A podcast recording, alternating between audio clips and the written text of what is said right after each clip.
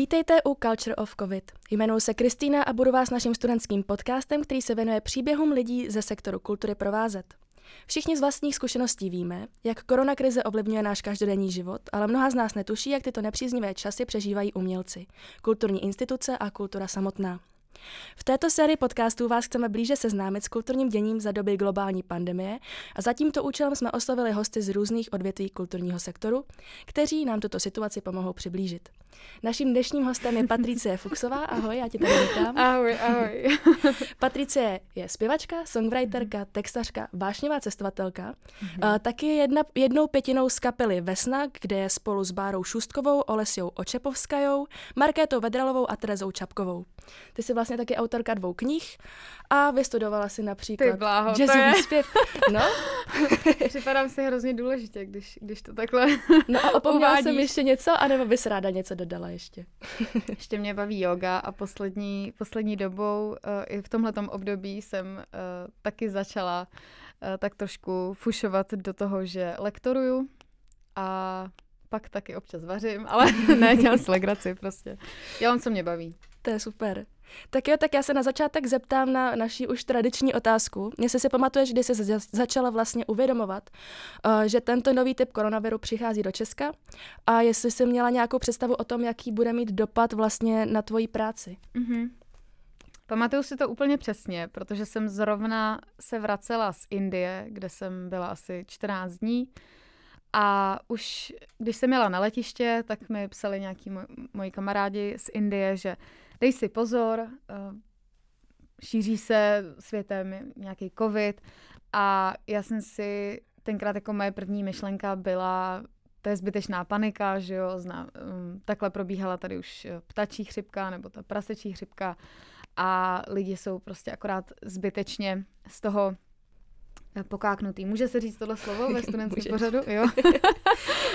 Takže um, to byla moje úplně první myšlenka. Eh, přicestovala jsem do Čech, už tehdy na letišti měli nějaký lidi roušku, ale vlastně potom probíhal ještě měsíc a půl tady, tady v Čechách, než to k nám jako doběhlo až z té Číny, než, než se ta nákaza rozšířila.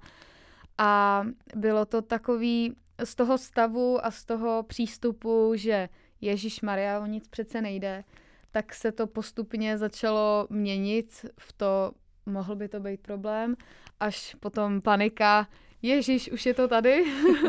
a pak to pokračovalo ještě dál, ještě dál, ale tak nebudu tady mluvit hodinu.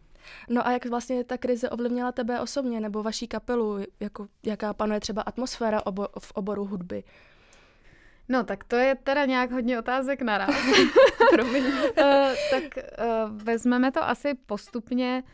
Tak nejdřív přišla ta jarní vlna a to jsme ještě žili v takovém vědomí, že člověk vyjde na ulici a že ten koronavirus tady všude je a uh, jenom tím, že budeme do supermarketu, tak uh, jako určitě něco chytíme a umřeme. Uh, a zase třeba teďka ta druhá vlna na podzim už, uh, už byla spíš taková uh, přijímací, kdy už jsme si uvědomovali, o co se asi jako jedná, už jsme na to byli nějak jako připravení, takže uh, jsme to brali už jako konstruktivně, ale tak samozřejmě dotklo se nás to v mnoha ohledech asi stejně jako všechny a možná trochu víc, protože kultura je údajně nebezpečná. no a vy jste vlastně v, říjnu, v říjnu vydali nové album Anima, mm-hmm. na kterém si pracovala, nebo na kterém jste pracovali během karantény. Um, umožnila vám ta situace s karanténou na tom albu pracovat nějak víc, nebo více se tomu věnovat? Dobře, tak teďka zase dneska nové téma. Um, no, jako díky té karanténě, která přišla, tak byl klid. Bylo prostě až příliš toho klidu. A tím pádem se nám naskytl jako větší čas, kdy jsme na, na té desce mohli pracovat. My bychom na ní pracovali tak jako tak, protože jsme už tou dobou měli nějakou smlouvu s vydavatelstvím, ale uh, takhle jsme na to měli více času, více prostoru. Uh, na druhou stranu, tím, že jsme neměli koncerty, tak nám byl úplně odříznutý přístup financí. To znamená, na konci tohohle roku Eh, se trošku děsím, až se podíváme na vyúčtování, protože samozřejmě ta kapela počítá s tím, že jí tam nějaké finance přitečou uh, těmi koncerty a zase v momentě, kdy člověk vydává CDčko, tak uh, je to zase jako náklad, je to prostě stojí zatím spousty práce. Uh, ono, jako si to člověk poslechne na Spotify nebo si to stáhne někde na ulož to, že jo, ale um, doufám, že ta deska tam ještě není naše, ale jako uh, je to, je to spoust, spousty práce zatím, takže to, uh, to nás jako ovlivnilo dost. Vy se na tom nejnovějším albu vlastně zaměřujete na tématiku archetypů zvířat, symbol, symboliku noční oblohy a na kontrasty mezi muži a ženami. Jsou nějaké motivy, které by se třeba na tom projektu neobjevily, kdyby uh, nebylo té koronavirové situace? To asi ne. Já jsem, jak kdybych jako reagovala nějak na tu koronavirovou situaci, tak uh, by vznikla poměrně dost depresivní deska. a uh, řekla jsem si i, že když, když jako tyhle ty písničky by vzešly, eh, které by jako odrážely nějakou tu počáteční frustraci, která tam prostě byla, takže ty písničky na desku zařazovat nebudu, protože myslím si, že to je trošku jako v roli toho umělce, nebo já to alespoň tak vnímám, že má přinášet lidem něco, co, čeho se můžou držet, něco, co třeba rozsvítí jejich dny. Neříkám, že všechny písničky musí být sluní, sluníčkářský, ale um, uvědomuju si tu, tu roli, že člověk předává nějakou energii, nějaké emoce. Takže jsem chtěla, aby, aby to s něčím jako koronavirus nemělo co společného. A vlastně váš obal desky navrhovala Marie Furstová, známá Míla výstavnice. Furstová. Míla, pardon. Pohodě. Uh, která navrhovala i obal desky pro Coldplay. Mm-hmm. Jak jste se dostali k takové spolupráci?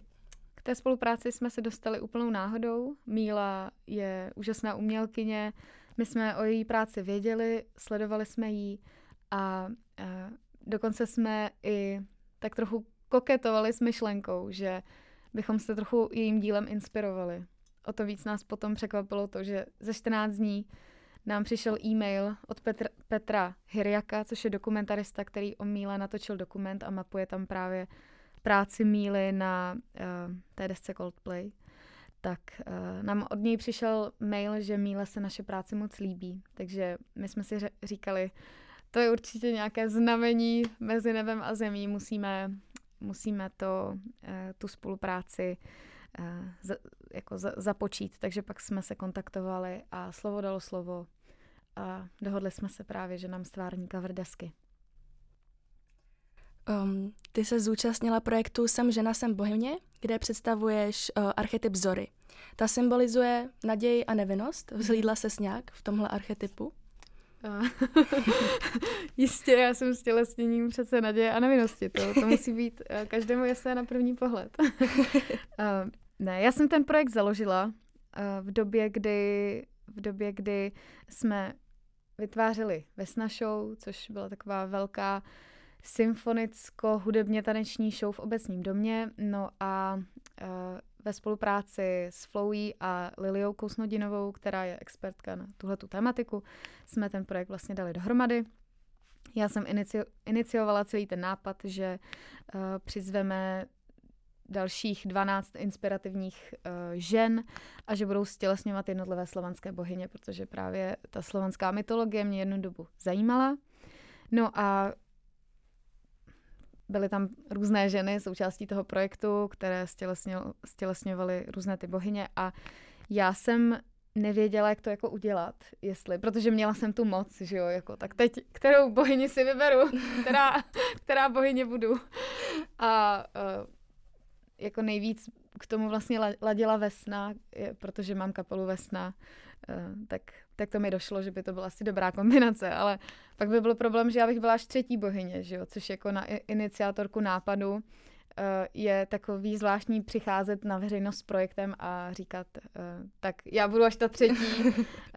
Tam měly probíhat různé jako série rozhovorů, no a pak se rozhodlo, že budu, že budu vlastně první, že to otevřu. Takže uh, jsem se stala stělesněním nevinnosti a naděje a od té doby samozřejmě se to promítá do mého každodenního života. Takže zůstala naděje v tobě i během téhle nelehké situace. Jo, tak naděje umírá poslední. Skládáš vlastně písničky pro vaší kapelu sama, nebo se na textech podílíte, podílíte všechny? sama nikomu k toho nepouštím. A můžeš nám třeba přiblížit nějak, eh, jak funguje vlastně ten proces vašeho skládání písniček nebo tvýho skládání mm-hmm. písniček? No tak uh, když jsem nešťastně zamilovaná, tak prostě píšu a píšu a píšu. a když nejsem nešťastně zamilovaná, tak píšu, pak je tam nějaká pauza, pak zase píšu. Ale ne, tak dobře. Tak humor stranou. Eh, já jsem od malička si vždycky psala nějaký jako své myšlenky, že, že jsem měla takový svůj jako vnitřní svět. A eh, k tomu se pak později přidala i hudba, že jsem měla ráda jako texty, básně a zároveň hudbu, takže se to propilo v písničky. A ten proces je hodně intuitivní. Myslím si, že každý songwriter má k tomu trochu jako jiný přístup. Já osobně, čím jsem, eh, čím jsem jako eh, starší, tak to dělám tak, že se mi skládají různé jako motivy, že, že dříve jsem psala hodně pod vlivem nějakých emocí, ale eh, teď, když jsem jako o krapet vyrovnanější osoba, tak, eh, tak mě spíš baví se jako pohrávat s motivy a skládat to dohromady a pracovat s tím podobně jako eh, třeba s vrstvením nějakého uměleckého díla, takže jako některá písnička mi třeba v nějakých motivech, příbězích nebo i, uh, i, i, i v různých prostě symbolech mi přichází nějakou dobu a trvá, než, než třeba uzraje i nějaká ta výpověď. Některá je zase napsaná spontánně. Je to prostě Myslím si, že tomu procesu jako tvorby vůbec nikdo nerozumí, ale prostě se to děje. Máš třeba sama osobně nějaký rituály, který vždycky děláš, když, když skládáš písničku? Mm-hmm. No, rituály úplně nemám, ale jako jsem, spíš mám takový nějaký pomocný fígle na to, když se v té tvorbě zaseknu. A já jsem teda uchyl na vůně. Mě mm-hmm. uh, jako zní to trošku vtipně, jo, ale já prostě, já jako skoro ke všemu čichám.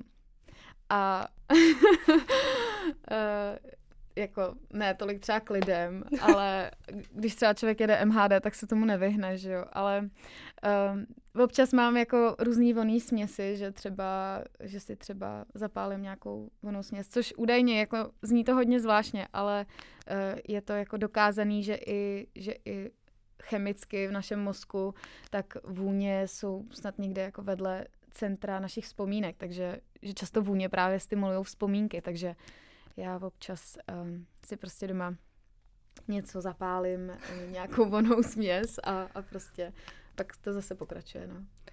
Um, a ty jako textařka vlastně skládáš uh, písničky i pro ostatní umělce. Mm-hmm. Uh, mezi některá velká jména patří uh, třeba Eva Farná, Lucie Bílá, Karel Gott nebo taky Debbie. Uh, zejména třeba píseň Boky jako skříň, kterou Eva Farná naspívala. Mm-hmm. Uh, jak se vlastně dostala k tomu, že skládáš písničky pro, pro další lidi a jaký je rozdíl v tom vlastně skládat něco pro sebe a skládat něco pro mm-hmm. někoho jiného?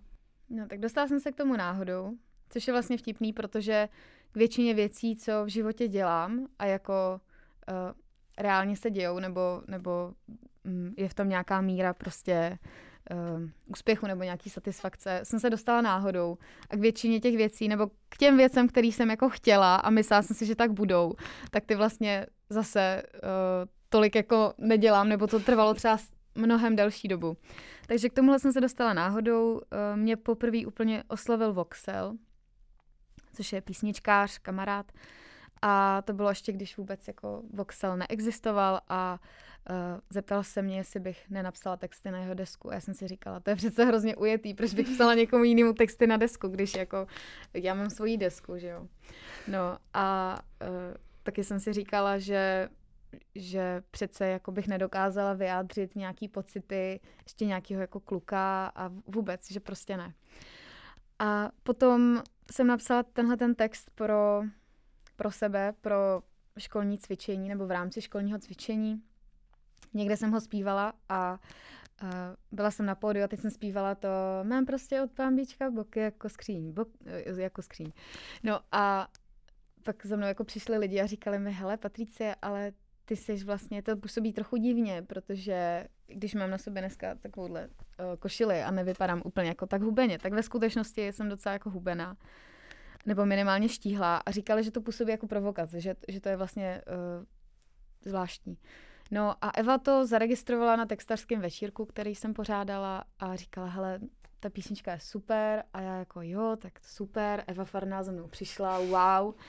No a tenkrát mě vlastně oslovila, eh, jestli by jí mohla naspívat a já jako jsem byla úplně odvařená z toho, že Eva Farná eh, tu, tu písničku nas, naspí, naspívá a vůbec mi vlastně nedošlo, že, že z toho bude jako hit, že uh, to Evě tady zase nějakým způsobem uh, nakopne trochu tu kariéru uh, po Měl jsi mě vůbec rád a nevím, jestli mezi tím ještě byla nějaká písnička jako hodně, hodně, hodně známá. Ale stalo se to tak a, a pak teda lidi si řekli, že, že mi zkusí napsat, jestli bych pro ně nenapsala něco taky, no. A jak vlastně vnímáš to, že uh, momentálně vlastně, když se vydá nějaká písnička, tak uh, autoři nedostávají takový prostor, jako, uh, jako třeba zpěváci, který potom uh, vlastně tu písničku prezentují. Mm-hmm. Nemyslíš si, že, že by prostě songwriteri si zasloužili taky víc té pozornosti? No určitě. ne, tak mě se na to, mě se na to třeba ptá, ptala i babička, jakože a to ti nevadí, když jako píšeš pro ty slavný, slavný osobnosti a uh, já, já vlastně ani jako nad tím takhle nepřemýšlím. Ze mě to prostě nějak přirozeně jde. A, a já jsem měla nadprodukci těch textů, té hudby. Já jsem to ani ne- nezvládla sama jako vypotřebovat. Že jsem vždycky napsala třeba nějaký písničky, které byly folkový, pak některý byly jazzový, pak některý byly popový a prostě kamarádi muzikanti mi říkali, Patrice, ale ty nemůžeš jako jeden den zpívat folkovou písničku, druhý den jazzovou, třetí den popovou a já jako, aha, to je asi pravda. Takže uh, tímhle tím způsobem aspoň můžu nějaký ty, nějaký ty písničky poskytnout dalším a, a zároveň uh, určitě i jsem zjistila, že to je jako způsob toho, že to je něco, čím se člověk může živit. Když to, když bych psala jenom, jenom pro sebe, tak uh, je to závislý na tom, že já, můj projekt musí být prostě mega úspěšný a takhle vlastně mm, i má člověk tak jako rozhozené ty sítě, ty písničky si žijou svým vlastním životem a prostě je to takovej, mě baví něco jako vytvořit, poslat to tam a, a pak, pak jako už nad tím nesedět a nesledovat to, pak prostě ať už si to žije svým životem a já, já prostě tvořím dál.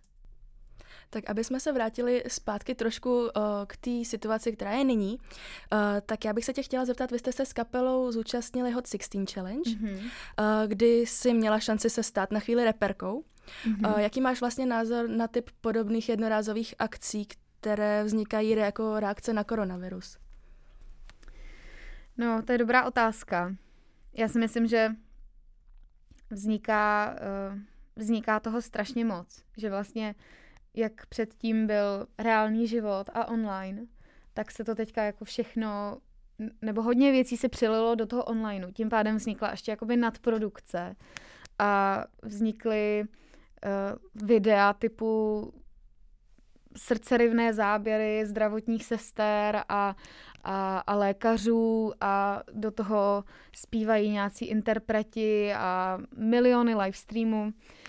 Já mám pocit, že samozřejmě vždycky to, nebo většinou to ten interpret myslí dobře, jsou to, jsou to věci, které jsou hezky myšlené, pomáhají, ale já jsem tomuhle vždycky jaková opatrná, že si to jako raději dvakrát, třikrát uh, promyslím, protože uh, něco, co může být, uh, co může být prostě cool a zajímavý uh, v jedno období, když něco přijde nově a, a může to být třeba nějaká reakce, tak za půl roku si pak člověk řekne, ty jo, ale bylo to, bylo to vlastně trochu nakřeč, že mě, mě tyhle ty tendenční věci až tolik nebaví. Líbí se mi, když třeba některý interpreti se zapojili do nějaký smysluplný pomoci během, během toho období, ale um, myslím si, že je prostě vytvářena přemíra, přemíra obsahu a Myslím si, že muzika je muzika a ne prostě um, nějaká agitační uh, kampaň a komentátorská um, komentátorská reakce prostě na, na společenský dění. Účastnili jste se i nějakých podobných zajímavých projektů, jako je Hot 16 Challenge? Účastnili jsme se festivalu spolu jedním hlasem, kde jsme hráli online z obývacího pokoje.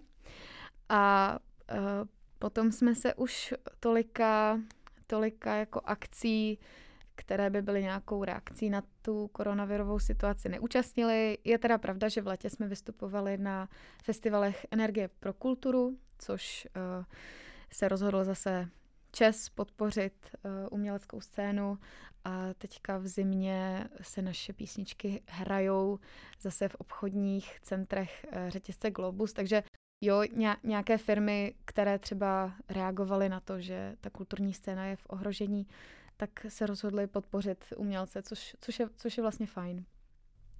Jelikož jsme studentský podcast, tak já bych se tě ráda zeptala vlastně i na tvoje studium. Ty jsi v České republice studovala na konzervatoři, ale s magisterským titulem si potom pokračovala na uh, Berklee College of mm-hmm. Music. Jaké bylo studium vlastně na škole s takovou reputací?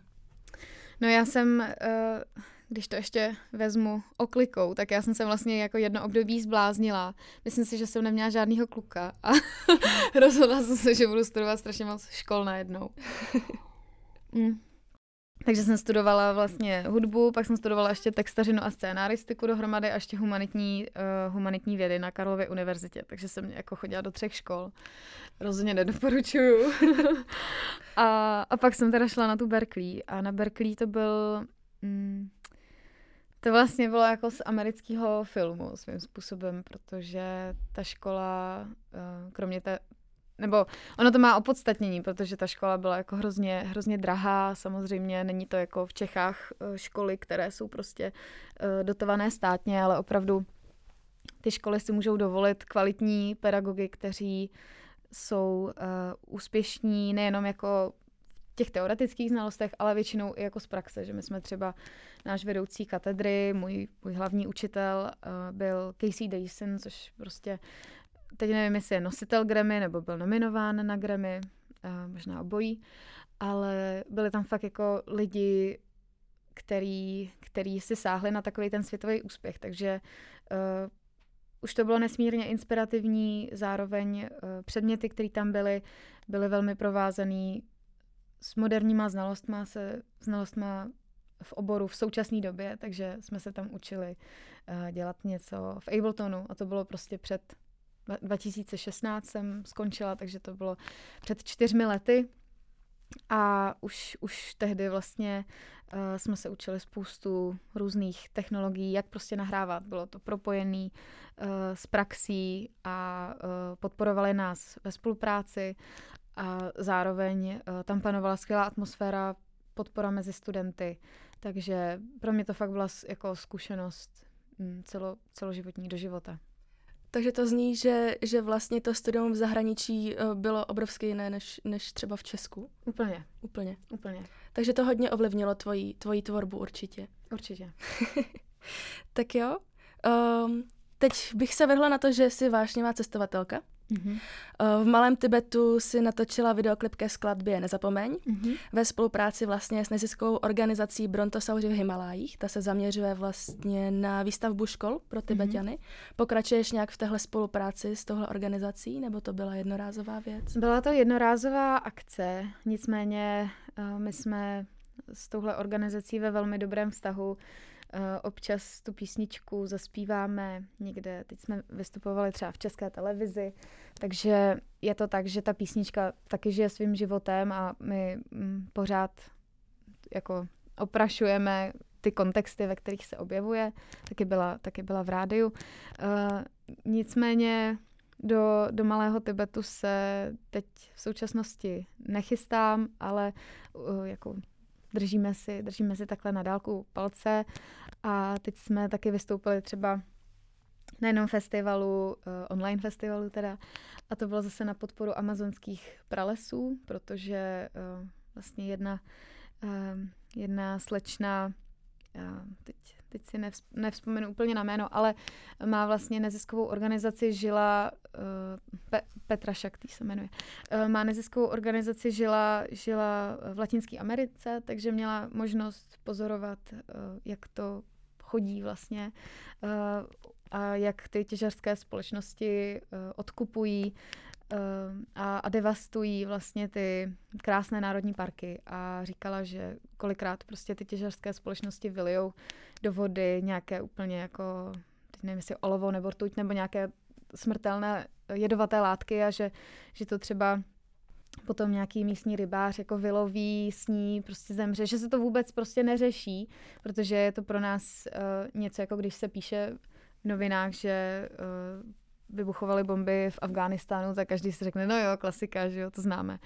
A to samé, že se tolik jako nezabýváme třeba tou situací um, ve světě, takže, takže tam jsme taky vystoupili, protože um, ta nezisková organizace se snaží ty pozemky odkupovat, aby vlastně zabránila tomu, tomu ničení. Takže se snažíme čas od času něco takového podpořit.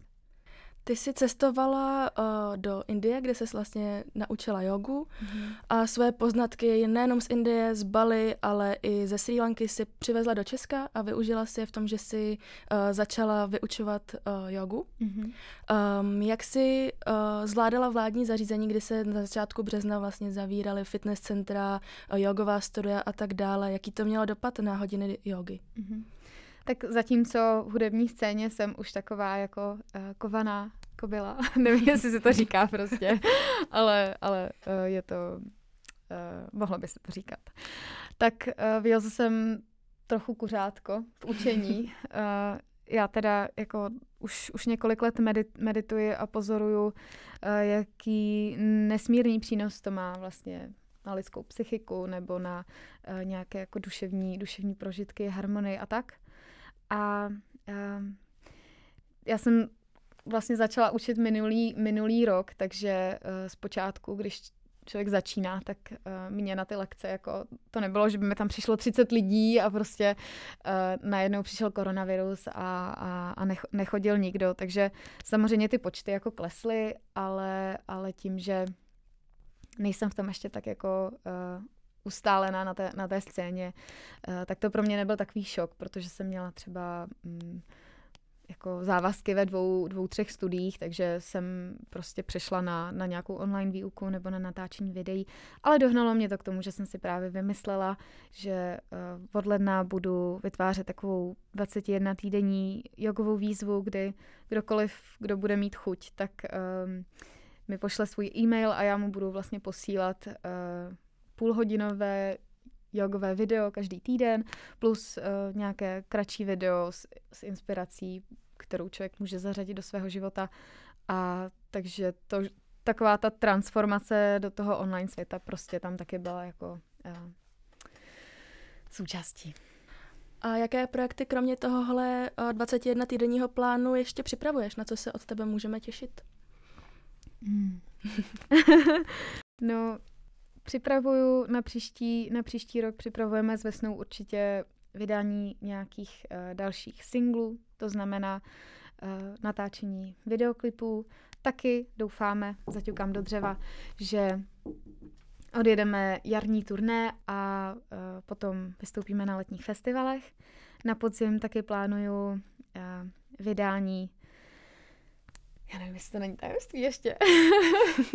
uh, vydání, uh, vydání něčeho. Je to tajemství, rozhodla jsem se, že to je tajemství.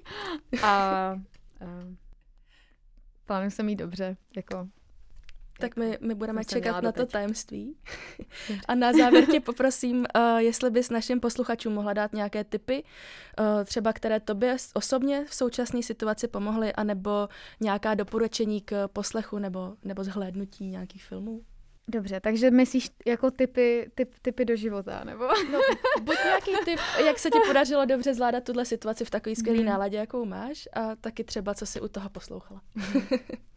Dobře, tak uh, doporučuji mít nějaký režim, protože když uh, se člověk má trochu čeho chytit a zařadí do svého denního režimu nějakých pár malých jako pravidílek typu uh, prostě třeba brzo ráno vstávat, nebo uh, dostatečně pít, nebo trošku sportovat. Uh, můžete zkusit jogu se mnou. tak uh, myslím si, že, že to, to určitě člověku dodává takovou dobrou náladu a něco, něco, co má rád, prostě, aby pravidelně zařadil do svého života, protože, jak říká spousta právě různých jako duchovních učitelů, tak to štěstí, šťastným se člověk nerodí, šťastným se člověk stává prací na sobě. No a uh, můj tip teďka v poslední době, já jsem si nakoupila docela dost knížek, ale ještě, ještě je nemám přečtený. Teď právě čtu Mnich, co prodal své Ferrari, pak tam mám uh, Zítra je taky den od Rudolfa Havlíka a chystám se přečíst si knížku od Wim Hofa, což asi určitě stejně děláte, protože všichni se teď otužují. Já, já budu poslední, kdo se bude otužovat. Tak jo, já ti moc krát děkuji, že jsi přijala naše pozvání. Bylo to skvělé. A loučíme se s našimi posluchači. Ahoj. Ahoj. My jsme studentský projekt z katedry Arts Managementu a nejvíce nás můžete podpořit sledováním na sociálních sítích a poslechem dalších dílů. Děkujeme, že posloucháte Culture of COVID.